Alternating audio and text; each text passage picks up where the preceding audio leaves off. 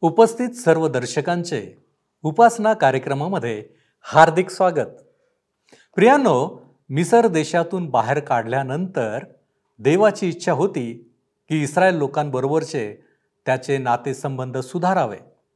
आणि म्हणूनच परमेश्वर देव इस्रायल लोकांना उपासनेच्या पद्धतीद्वारे त्याच्या सानिध्यात आणण्याचा प्रयत्न करीत होता. त्यांनी आता पापापासून दूर राहावे म्हणून वेगवेगळे नियम आणि विधी लावून देत होता. आपण मागील कार्यक्रमात अर्पणे आणि त्यांचे विधी पाहत होतो. आपण हाच मुद्दा घेऊन पुढे जात असताना लेवीय अध्याय सात याचा अभ्यास करणार आहोत आणि दोषार्पणाचा विधी आणि शांतार्पणाचं विधी याबद्दल माहिती घेणार आहोत. तर मग चला प्रियांनो आपण आपल्या अध्ययनाची सुरुवात करूया. श्रोतनो आज आपण लेवियचे पुस्तक ह्याच्या सातव्या अध्यायाला सुरुवात करीत आहोत. ह्या अध्यायामध्ये दोषार्पण व शांतार्पणासंबंधाने सांगण्यात आलेले आहे. जर आपणाजवळ जुना करार आहे तर माझ्यासोबत अवश्य उघडा लेवियचे पुस्तक सातवा अध्याय. ह्या दोन अर्पणासंबंधाने अर्थात दोषार्पण व शांतार्पणासंबंधाने याचकांसाठी सूचना देणे येथे सुरू आहे. दुसऱ्या अर्पणांपेक्षा ही दोन अर्पणे अधिक व्यक्तिगत आहेत. दोष हा व्यक्तिगत इस्रायलाशी संबंधित होता व मंडळी संबंधाने नव्हता. ही शांती श्रोत्यानो प्रत्येक व्यक्तीने विश्वासणाऱ्यांच्या संगतीत शेवटी उपभोगायची होती. ह्या ठिकाणी याचकाच्या सेवेवर भर देण्यात आला आहे. हे येशूने आमच्यासाठी काय केले व आता देवाच्या उजवीकडे बसून तो आमच्याकरिता काय करीत आहे ह्याचे चित्र आहे. तो अद्यापही सेवेच्या वेशात आहे. आताही तो स्वच्छ करण्याचे धुण्याचे कार्य करीत आहे. योहानाचे पहिले पत्र पहिला अध्याय नववचन आम्हाला सांगतं? योहानाचे पहिले पत्र पहिला अध्याय आणि नववे वचन. जर आपण आपली पापे पदरी घेतली तर तो विश्वसनीय व न्यायी आहे म्हणून आपल्या पापांची क्षमा करेल व आपल्याला सर्व अनितीपासून शुद्ध करेल. सातवा अध्याय एक ते सात वचने आता आपण वाचणार आहोत. लेवेचे पुस्तक सातवा अध्याय एक ते सात वचने. दोषार्पणाचा विधी असा हे अर्पण परमपवित्र होय ज्या स्थानी होम बलीचा वध करावयाचा त्या स्थानी दोषार्पणाच्या बलीचा वध करावा आणि याचकाने त्याचे रक्त वेदीवर सभोवती टाकावे. त्याची सर्व चरबी त्याने अर्पावी. त्याचे चरबीदार शेपूट आतड्यांवर असलेली चरबी दोन्ही गुर्दे त्यांच्यावरील कमरेजवळची चरबी व गुर्द्यापर्यंतचा काळजावरील पडदा ही वेगळी काढून घ्यावी. त्यांचा याचकाने वेदीवर परमेश्वराप्रित्यर्थ हव्य म्हणून होम करावा. हे दोषार्पण होय. हा बली खाण्याचा हक्क याजक वर्गातील प्रत्येक पुरुषाला आहे. तो पवित्र स्थळी खावा. तो परमपवित्र होय. पापार्पणासारखेच दोषार्पण दोहोंचा विधी एकच. जो याजक त्याच्याद्वारे प्रायश्चित करेल त्याचा त्याच्यावर हक्क आहे. दोषार्पणाची रीती श्रोत्यानो पापार्पणाप्रमाणेच होती. जरी हे पापाच्या कृतीसाठी होते आणि अर्पिणाऱ्याला हे स्मरण देण्यात येत होते की अर्पण पवित्र आहे. ख्रिस्ताचे महत्त्व व त्याचे उच्च स्तर आम्ही कल्पू शकत नाही. जेव्हा आम्ही स्वतःचा पापी स्वभाव आणि पाप त्यांच्या विपुलतेमध्ये व भयानकतेमध्ये पाहतो तेव्हा आम्ही ख्रिस्ताची विलक्षणता मोठेपण आणि पवित्रता पाहू शकतो जोपर्यंत आपण स्वतःच्या भयंकर पापांना व आपण किती भयंकर पापी आहोत हे पाहणार नाही. तोपर्यंत आम्हाला आपला तारणारा म्हणून ख्रिस्ताची सराहना करता येणार नाही. मी आपणाला अगदी निम्न स्तराचे पापी म्हणत नाही. परंतु परमेश्वराचे पवित्र वचन आम्हातील प्रत्येकाला तशाच प्रकारे संबोधिते. ह्या ठिकाणी रक्ताचा उल्लेख आहे परंतु ज्या प्रकारे पापार्पणात त्यावर भर देण्यात आला आहे तसा येथे देण्यात आलेला नाही. आम्हाला सांगण्यात आले आहे की त्याविषयी एक नियम आहे. परंतु ह्यात धोका आहे की आम्ही रक्ताला एक सर्वसाधारण गोष्ट समजू शकतो. त्याला मोठ्या आदराने व अधिक न बोलता हाताळायला हवे. कारण रक्त मौल्यवान आहे. त्याला आम्ही सर्वसाधारण समजून हाताळू नये म्हणून सावध असायला हवे. आठवं वचन बघा. सातवाध्याय आठवे वचन. जो याजक एखाद्या माणसासाठी होंबली अर्पील त्याचाच हक्क त्या होंबलीच्या कातड्यावर आहे.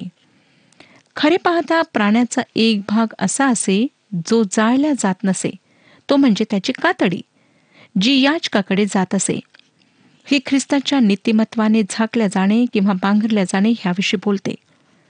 परमेश्वर प्रभू येशूविषयी संतुष्ट आहे व तो आम्हाला ख्रिस्तात पाहतो. रोमकरासपत्र तिसरा अध्याय.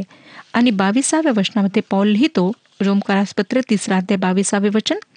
हे देवाचे नीतिमत्व तर येशू ख्रिस्तावरील विश्वासाच्या द्वारे विश्वास ठेवणाऱ्या सर्वांसाठी आहे त्यात भेदभाव नाही. ख्रिस्ताच्या नीतिमत्वाने पांघरल्या जाणे हे ते आहे ज्याविषयी येशू लग्नाच्या मेजवानीच्या दाखल्यात प्रकट करतो. मत्ते कृष्णवर्तमान बावीसावा अध्याय. अकरा ते तेरा वशने सांगतात मत्ते कृष्णवर्तमान बावीसावाध्याय अकरा ते तेरा वशने. मग राजा जेवणाऱ्यांना पाहाव्यास आत आला. तेव्हा लग्नाचा पोशाख न घातलेला असा एक माणूस त्याच्या दृष्टीस पडला. त्याला तो म्हणाला मित्रा तू लग्नाचा पोशाख न घालता येथे कसा शिरलास? त्याला काही उत्तर देता येईना. तेव्हा राजाने चाकरास सांगितले ह्याचे हातपाय बांधून ह्याला बाहेरील अंधारात टाका. तेथे रडणे व दात खाणे चालेल. आता पुढे सातवाध्याय नऊ आणि दहा वचने आम्हाला सांगतात भट्टीत कढईत किंवा तव्यावर भाजले जाणारे प्रत्येक अन्नार्पण ते अर्पण करणारे याचकाचे आहे. प्रत्येक अन्नार्पण तेल मिश्रित किंवा कोरडे अहरणाच्या सर्व मुलांचे होय. त्या सर्वांचा त्याच्यावर समान हक्क आहे. भट्टीत कढईत किंवा तव्यावर भाजलेले सर्व याचकाचे असे. हे विशिष्ट प्रकारचे अन्नार्पण पूर्णपणे याचकाकडे जात असे. आता शांतरपणा संबंधाने सातवाध्याय अकरा आणि बारा वचने सांगतात परमेश्वरा प्रित्यर्थ कोणाला शांतरपणाचा यज्ञ करावायचा असेल तर त्याचा विधी असा. त्याला ते उपकार स्तुतीसाठी करावायचे असेल तर तेलात मळलेल्या बेखमीर पोळ्या तेल लावलेल्या बेखमीर चपात्या आणि तेलात मळलेल्या सपीठाच्या तळलेल्या पोळ्या उपकार स्तुतीच्या यज्ञासहित अर्पाव्या. हे स्वेच्छार्पण असावे ह्यावर अधिक भर देण्यात आलेला आहे. कारण म्हणजे ते उपकार स्तुतीसाठी केलेले असे. ह्याचा विश्वासनांसाठी एक विशेष अर्थ आहे. इब्रिलोकास पत्र तेरावा अध्याय आणि पंधरावं वचन पहा काय सांगतं? इब्रिलोकास पत्र तेरावा अध्याय पंधरावे वचन. म्हणून त्याचे नाव पत्करणाऱ्या ओठांचे फळ असा स्तुतीचा यज्ञ आपण त्याच्याद्वारे देवाला नित्य अर्पण करावा. आमच्या ओठांचे फळ सुद्धा त्याच्या नावाला धन्यवाद देणारे असायला हवे. जोपर्यंत आम्ही देवाला स्तुतीचे अर्पण करण्यास तयार असत नाही तोपर्यंत आम्ही मंदिरात येऊन त्याची उपासना करू शकत नाही. नेहमी कुरकुर करणारे टीका करणारे ख्रिस्ती देवाची उपासना करण्यास कधी तयार राहू शकत नाहीत. हे किती महत्त्वाचे आहे श्रोत्यानो. आता तेरा आणि चौदा वचन बघा. त्याच्या उपकार स्तुतीच्या शांतर्पणाच्या यज्ञांसहित त्याने खमीर घातलेल्या भाकरीही अर्पाव्या. ह्या प्रत्येक अर्पणातून परमेश्वरा प्रित्यर्थ समर्पित केलेला अंश म्हणून त्याने एक एक पोळी अर्पावी. तिच्यावर शांतरपणाचे रक्त टाकणाऱ्या याचकाचा हक्क आहे. हे फार काळजीपूर्वक लक्षात घ्या. बाराव्या वचनात चपात्या व पोळ्या बेखमीर असायला हव्यात. तेराव्या वचनात भाकरी खमीर असावी. हे फार विक्षिप्त आहे श्रोत्यानो. जर खमीर हे वाईटाचे दर्शक आहे तर मग ह्या ठिकाणी ते का आहे? ह्याचे कारण म्हणजे बाराव्या वचनात ख्रिस्त आमचे शांतरपण आहे हे दाखविणे आहे व तो पापविरहित आहे खमीराशिवाय आहे. तेराव्या वचनात अर्पिणारा शांतीमध्ये त्याचा सहभाग आहे. म्हणून आभार प्रकट करीत आहे. त्याच्या पापांची क्षमा झाली आहे व त्याचा परमेश्वराशी समेट झाला आहे. तरी सुद्धा त्याच्यामध्ये वाईट आहे. खमीर अद्यापही आहे. देवाशी समेट विश्वासणारा पापविरहित परिपूर्णतेला प्राप्त करीत आहे. ह्यावर निर्भर नाही. खमेर त्याच्यामध्ये अद्यापही आहे. हे समजून घेणे अत्यंत महत्त्वाचे आहे. युहानाचे पहिले पत्र पहिला अध्याय आठवं वचन बघा. युहानाचे पहिले पत्र पहिला अध्याय आठवे वचन. आपल्या ठाई पाप नाही असे जर आपण म्हणत असलो तर आपण स्वतःला फसवितो व आपल्या ठाई सत्य नाही. विश्वासणाऱ्याने पापांची क्षमा व शुद्धता ह्यासाठी आपली पापे कबूल करायलाच हवी. नंतर पवित्र आत्म्याच्या सामर्थ्यात त्याने नवीन स्वभाव प्राप्त करून चालायला हवे. रोमकरासपत्र सहावाध्याय चौदावे वचन. रोमकरासपत्र सहावाध्याय आणि चौदावे वचन.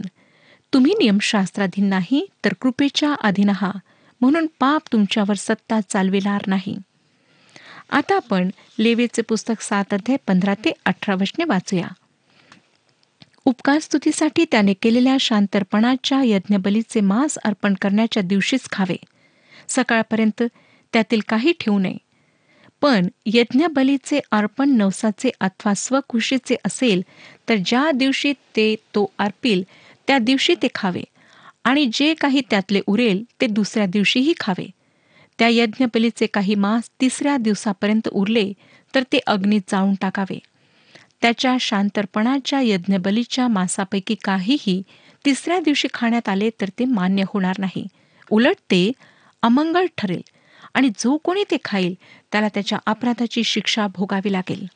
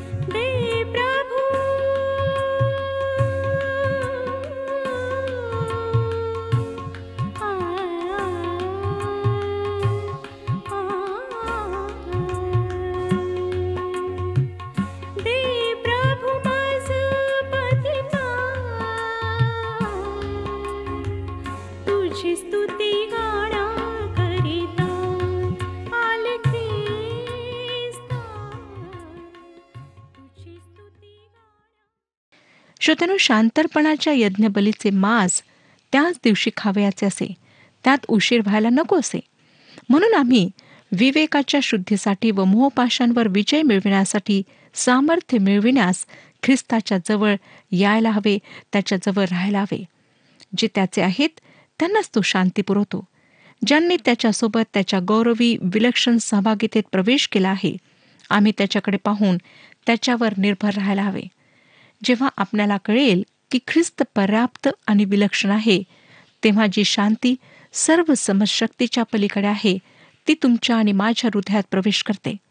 खरोखर ही अर्पणे ख्रिस्ताचे किती सुंदर चित्र आमच्यासमोर मांडतात. आता एकोणीस आणि वीस वशने बघा. एकोणीस आणि वीस वशने सांगतात ज्या मासाला एखादा अशुद्ध वस्तूचा स्पर्श झाला असेल ते खाऊ नये. ते अग्नीत जाळून टाकावे. जो कोणी शुद्ध असेल त्यानेच यज्ञबलीचे मांस खावे. पण कोणी आपल्या अशुद्ध अवस्थेत परमेश्वराप्रित्यर्थ केलेल्या शांतरपणाच्या यज्ञबलीचे मांस खाल्ले तर त्याचा स्वजनातून उच्छेद व्हावा. अशुद्ध व्यक्तीने शांतरपणातून खाल्ल्यास त्याचा स्वजनातून उच्छेद करण्यात येईल. आजही विश्वासणाऱ्याला जर देवाच्या समक्षतेत किंवा देवाच्या सहभागितेमध्ये प्रवेश करायचा आहे तर त्याने प्रथम पापांची कबुली द्यायला हवी. नाहीतर त्याच्याकरिता ही सहभागिता असंभव आहे अशक्य आहे. पुढे एकवीस ते सत्तावीस वचने सांगतात कोणा मनुष्याने एखाद्या अशुद्ध वस्तूला स्पर्श केला मग ती अशुद्धता मनुष्याची असो पशुची असो किंवा दुसऱ्या कोणत्याही अमंगळ पदार्थाची असो आणि परमेश्वराप्रित्यर्थ केलेल्या शांतरपणाच्या यज्ञबलीचे मांस त्याने खाल्ले तर त्याचा स्वजनातून उच्छेद व्हावा. परमेश्वर मोशीला म्हणाला इस्रायल लोकांना असे सांग तुम्ही बैलाची मेंढराची अथवा बकऱ्याची चरबी खाऊ नये. मेलेल्या जनावराची चरबी किंवा इतर पशूंनी फाडून टाकलेल्या जनावराची चरबी इतर काही कामासाठी वापरावी पण ती मुळीच खाऊ नये. परमेश्वरा प्रित्यर्थ हव्य म्हणून जो पशु अर्पिता त्याची चरबी कोणी खाल्ली तर त्याचा स्वजनातून उच्छेद व्हावा. तुम्ही आपल्या निवासस्थानात पक्षाचे जनावरांचे वगैरे कसलेही रक्त खाऊ नये. जो कोणी रक्त खाईल त्याचा स्वजनातून उच्छेद व्हावा. रक्त खाण्यावर जो निर्बंध लावण्यात आला होता त्याविषयी आम्ही आधीच पाहिले आहे. मनुष्याला रक्ताद्वारे सोडविण्यात आले आहे हे आम्हाला स्मरण करून देण्यात आले आहे. व हेच देवासमोर आमचा स्वीकार होण्याकरिता एक आधार आणि पाय आहे. ह्या लोकांना चरबी खाण्याची सुद्धा मनाई होती कारण चरबी परमेश्वराची असे. अठ्ठावीस ते चौतीस वचने सांगतात परमेश्वर मोशेला म्हणाला इस्रायल लोकांना असे सांग जो कोणी परमेश्वराप्रित्यर्थ आपल्या शांतरपणाचा यज्ञबली अर्पील त्याने त्या शांतरपणाच्या यज्ञबलीतून काही भाग परमेश्वराकडे आणावा. त्याने आपल्या हाताने परमेश्वराची हवी आणावी. परमेश्वरासमोर ओवाळणीचे अर्पण म्हणून ओवाळण्यासाठी चरबीसहित ऊर आणावा. याचकाने वेदीवर त्या चरबीचा होम करावा पण ऊर अहरोन व त्याचे मुलगे ह्यांचा असावा. तुम्ही आपल्या शांतरपणाच्या यज्ञबलीची उजवी मांडी समर्पित केलेला अंश म्हणून याचकाला द्यावी. अहरोनाच्या मुलांपैकी जो कोणी शांतरपणाचे रक्त आणि चरबी अर्पील त्याचा हक्क त्या उजव्या मांडीवर असावा. कारण इस्रायल लोकांच्या शांतरपणाच्या यज्ञबलीतून ओवाळणीचा ऊर आणि समर्पणाची मांडी ही मी त्यांच्याकडून घेऊन अहरोन याचक व त्याचे मुलगे ह्यांना दिली आहेत. ही दोन्ही इस्रायल लोकांकडून मिळणारे त्यांचे निरंतरचे हक्क होत. अहरोन त्याचे पुत्र व याचकांना शांतरपणातून छातीचा व खांद्याचा भाग मिळे. छातीचा भाग ख्रिस्ताचे आमच्यासाठी जे प्रेम आहे त्याविषयी सांगते. रोमकरासपत्र पाच अध्याय आठवं वचन बघा. रोमकरासपत्र पाचवा अध्याय आठवे वचन. परंतु देव आपणावरच्या स्वतःच्या प्रीतीचे प्रमाण हे देतो की आपण पापी असतानाच ख्रिस्त आपणासाठी मरण पावला. नंतर गलतीकरासपत्र दुसरा अध्याय विसावं वचन बघा. गलतीकरासपत्र दुसरा अध्याय विसावे वचन. मी ख्रिस्ताबरोबर वधस्तंभावर खेळलेला आहे आणि ह्यापुढे मी जगतो असे नाही तर ख्रिस्त माझ्या ठाई जगतो. आणि आता देहामध्ये जे माझे जीवित आहे ते देवाच्या पुत्रावरील विश्वासाच्या योगाने आहे. त्याने माझ्यावर प्रीती केली व स्वतःला माझ्याकरिता दिले. खांदे ख्रिस्ताच्या शक्ती व सामर्थ्याविषयी बोलतात. तो आम्हाला पूर्णपणे तारण्यास समर्थ आहे. योहान कृष्णवर्तमान दहावाध्याय सत्तावीस ते तीस वचनांमध्ये तो म्हणतो योहान कृष्णवर्तमान दहावाध्याय सत्तावीस ते तीस वचने. माझी मेंढरे माझी वाणी ऐकतात. मी त्यांना ओळखतो व ती माझ्या मागे येतात. मी त्यांना सार्वकालिक जीवन देतो. त्यांचा कधीही नाश होणार नाही आणि त्यांना माझ्या हातातून कोणी हिसकून घेणार नाही. पित्याने मला जे दिले ते सर्वाहून मोठे आहे. आणि पित्याच्या हातातून ते कोणी हिसकून घेऊ शकत नाही. मी आणि पिता एक आहो श्रोत्यानो तो अनंतकालीन प्रेमाने त्याच्या स्वतःच्या लेकरांवर प्रेम करतो व तो पूर्णपणे सोडवतो. हाच ख्रिस्तामध्ये आमचा भाग आहे. जुन्या करारात सांगितलेली ही सर्व अर्पणे त्यांच्या स्वतःमध्येच शेवट नव्हती. ज्या प्रकारे आम्हाला विश्वासाद्वारे वाचविण्यात आले आहे त्याच प्रकारे जुन्या करारातील संतांना सुद्धा वाचविण्यात आले. स्तोत्रसहिता चार अध्याय आणि पाचवं वचन सांगतं. स्तोत्रसहिता चार अध्याय पाचवे वचन. नीतिमत्वपूर्वक यत्न करा. परमेश्वरावर भाव ठेवा. जेव्हा विश्वासाने व धन्यवादाने अर्पणे आणण्यात आली तेव्हा परमेश्वराला संतुष्टी झाली. स्तोत्रसहिता पन्नास अध्याय बारा ते पंधरा वचने आणि एक्कावन्न अध्याय एकोणीसावे वचन. स्तोत्रसहिता पन्नास अध्याय बारा ते पंधरा वचने वाचूया. मला भूक लागली तरी मी तुला सांगणार नाही. कारण जग व जगातले सर्व काही माझे आहे. बैलाचे मांस मी खाणार काय? बोकडाचे रक्त मी पिणार काय? देवाला आभाररूपी यज्ञ कर. परत परापुढे आपले नवस फेड. आणि संकट समयी माझा धावा कर. मी तुला मुक्त करेन. आणि तू माझे गौरव करशील. तसेच एकावन्न अध्याय एकोणीसावे वचन सांगते. म्हणजे नीतिमत्वपूर्वक केलेले यज्ञ होंबली निशेष होंबली तुला आवडतील. मग ते तुझ्या वेदीवर गोरे अर्पितील. जेव्हा लोकांनी आणायचे म्हणून व दोषार्पण अर्पणे आणलीत तेव्हा परमेश्वर असंतुष्ट झाला. मलाखीचे पुस्तक पहिला अध्याय सात ते चौदा वशने सांगतात. मलाखीचे पुस्तक पहिला अध्याय सात ते चौदा वशने तुम्ही माझ्या वेदीवर विटाळलेली भाकर चढविता तरी तुम्ही विचारिता आम्ही कोणत्या प्रकारे तुला विटाळविले? तुम्ही म्हणता परमेश्वराचे मेज तुच्छ आहे. असे तुम्ही बोलता तेणेकरून तुम्ही ते विटाळविता. तुम्ही आंधळा पशु अर्पिता. हा अधर्म नव्हे काय? लंगडा किंवा रोगी असा बली देता हा अधर्म नव्हे काय? असले अर्पण आपल्या प्रांताधिकाऱ्यास देऊन तर पहा तो तुझवर प्रसन्न होईल काय? अथवा तुझवर त्याची मर्जी बसेल काय? असे सेनाधीश परमेश्वर म्हणतो. आता परमेश्वराने आम्हावर करुणा करावी म्हणून देवाचा अनुग्रह मागा. तुमच्या हातून हे घडले आहे. तुमच्या या कृत्यामुळे तो कोणावर प्रसन्न होईल काय? असे सेनाधीश परमेश्वर म्हणतो. तुम्ही माझ्या वेदीवर निरर्थक अग्नी पेटवू नये म्हणून तुमच्यातला कोणी दरवाजे बंद करील तर बरे. सेनाधीश परमेश्वर म्हणतो तुमच्यात मला मुळीच संतोष नाही. तुमच्या हातचे यज्ञार्पण मला मान्य नाही कारण सूर्याच्या उगवतीपासून मावळतीपर्यंत राष्ट्रांमध्ये माझे नाम थोर आहे. माझ्या नामा प्रित्यर्थ प्रत्येक स्थळी धूप जाळीतात व निर्दोष बली अर्पितात. कारण माझे नाम राष्ट्रांमध्ये थोर आहे असे सेनाधीश परमेश्वर म्हणतो. पण तुम्ही म्हणता परमेश्वराचे मेज विटाळलेले आहे त्याचे उत्पन्न त्याचे अन्न ही तुच्छ आहेत. अशाने तुम्ही माझ्या नामाची अप्रतिष्ठा करिता. तुम्ही असेही म्हणता काय पीडा ही? तुम्ही नाक मुरडिता असे सेनाधीश परमेश्वर म्हणतो. लुटून आणलेला लंगडा किंवा रोगी असा पशु आणून तुम्ही अर्पिता. तुमच्या हातचे असले अर्पण मला पसंत होईल काय असे परमेश्वर म्हणतो. आपल्या कळपात नर असून त्याचा नवस केल्यावर कोणी सदोष पशुचा यज्ञ करीतो असा फसविणारा शापित असो. मी थोर राजा आहे व राष्ट्रात माझ्या नामाची भीती धरितात असे सेनाधीश परमेश्वर म्हणतो. श्रोत्यानो जुन्या करारातील ही सर्व अर्पणे सिद्धता किंवा परिपूर्णता अपेक्षित असत. ही आम्हाला ख्रिस्तामध्ये सापडते. म्हणून इब्री लोकासपत्र नववा अध्याय अठ्ठावीसावे वचन सांगते ज्या अर्थी ख्रिस्त पुष्कळांची पापे स्वतःवर घेण्यासाठी एकदाच अर्पिला गेला आणि जे त्याची वाट पाहतात त्यांना पाप संबंधात नव्हे तर तारणासाठी तो दुसऱ्यांदा दिसेल. आता पस्तीस ते अडतीस वशने बघा याजक या नात्याने परमेश्वराची सेवा करण्यासाठी अहरोन व त्याचे मुलगे सादर करण्यात आले त्या दिवशी परमेश्वराच्या हव्यांपैकी हा त्याचा अभिषेक भाग व त्याच्या मुलांचा अभिषेक भाग ठरला आहे. ज्या दिवशी परमेश्वराने त्यांना अभिषेक केला त्या दिवशी त्याने त्यांना इस्रायल लोकांकडून हा भाग मिळावा अशी आज्ञा केली. म्हणून पिढ्यानपिढ्या त्यांचा हा निरंतरचा हक्क ठरला आहे. होमार्पण अन्नार्पण पापार्पण दोषार्पण याचकाच्या समर्पण समेचे अर्पण आणि शांतारपणाचा यज्ञबली ह्याविषयीचा विधी हा.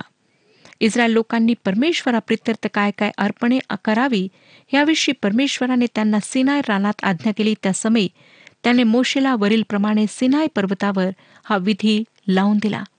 श्रोतानो प्रभू येशू ख्रिस्ताचे एक स्पष्ट चित्र ह्या सर्व अर्पणांमध्ये आम्हाला दिसले. आज प्रभू यशू ख्रिस्त आमच्यासाठी मध्यस्थी करीत आहे. याचकाच्या रूपात तो परमेश्वराजवळ आमच्यासाठी गेलेला आहे. आणि श्रोत्यानो त्याने स्वतःचे अर्पण परमेश्वरासमोर आमच्यासाठी केले आहे. प्रभू यशू ख्रिस्त आज तुमचा प्रत्येकाचा तारक होऊ शकतो. तोच तुम्हाला पापांपासून क्षमा देऊ शकतो. पापांपासून मुक्ती देऊ शकतो.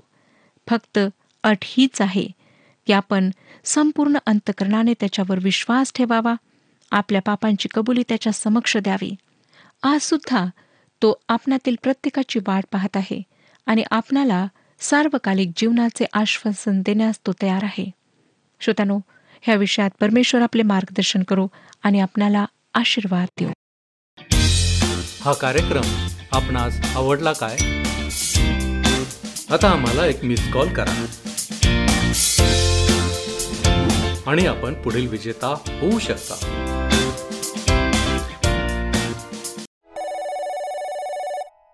प्रियानो देवाची इच्छा आहे की मनुष्याने स्वतःला पापापासून आवरावे. म्हणूनच विविध प्रसंगात आपली वागणूक बदलावी म्हणून परमेश्वराने त्यांना नियम दिले होते. पाप मनुष्याचा नाश करणारे आहे. परंतु येशू ख्रिस्ताद्वारे त्याच्या बलिदानाद्वारे त्याने स्वतःला अर्पण्याद्वारे आम्हाला पापक्षमा उपलब्ध झाली आहे. हे सर्व विधी आम्हाला ख्रिस्ताकडे निर्देश करतात. प्रियांनो काय आपण देवाची इच्छा जाणली आहे? त्याला संतुष्ट करावे असा आपला विचार आहे काय? आमच्यामधील प्रत्येक बदल आम्हाला ख्रिस्ताकडे अधिक जवळ आणणार आहे. आज आपण आत्मपरीक्षण करूया. आपण प्रार्थना करू. सर्वसमर्थ आमच्यावरती दया आणि कृपा करणाऱ्या आमच्या महान प्रेमळ परमेश्वरा उपकार स्तुती करतो. तुला धन्यवाद देतो बापा. तुझ्यामुळं आमचं जीवन आशीर्वादित होत आहे. आजच्या अध्ययनाबद्दल आणि वचनांबद्दल आणि जे मार्गदर्शन तू आज आमच्यासमोर ठेवलेलं आहे त्याबद्दल आम्ही तुझे आभारी आहोत. होय प्रभूजी. आम्हाला तू मनोवृत्तीत नवीन असं कर. आमचे जुने सर्व विचार जे आम्हाला पापाकडं घेऊन जाणारे आहेत ते आमच्यामधून तू काढून टाक. आम्हाला निर्मळ असं मन दे. तुझ्यावरती विश्वास ठेवणारं अंतकरण आम्हाला तू दे. आणि प्रभूजी तुझ्यामध्ये तू आम्हाला दृढ असं कर. आमची खात्री आहे ज्यावेळेस तू आमच्या बरोबर आहेस आमचं जीवन हे सुखी आणि समाधानी होत आहे. आणि म्हणूनच तुझ्या नावाला धन्यवाद देत असताना आमचा तारणारा प्रभू येशू ख्रिस्त याच्या गौरवी नावात ही प्रार्थना करतो म्हणून तू ऐक. आमेन. प्रभू आपणास सहाय्य करो आणि त्याच्या प्रभावी सामर्थ्यात आपणास बलवान करो.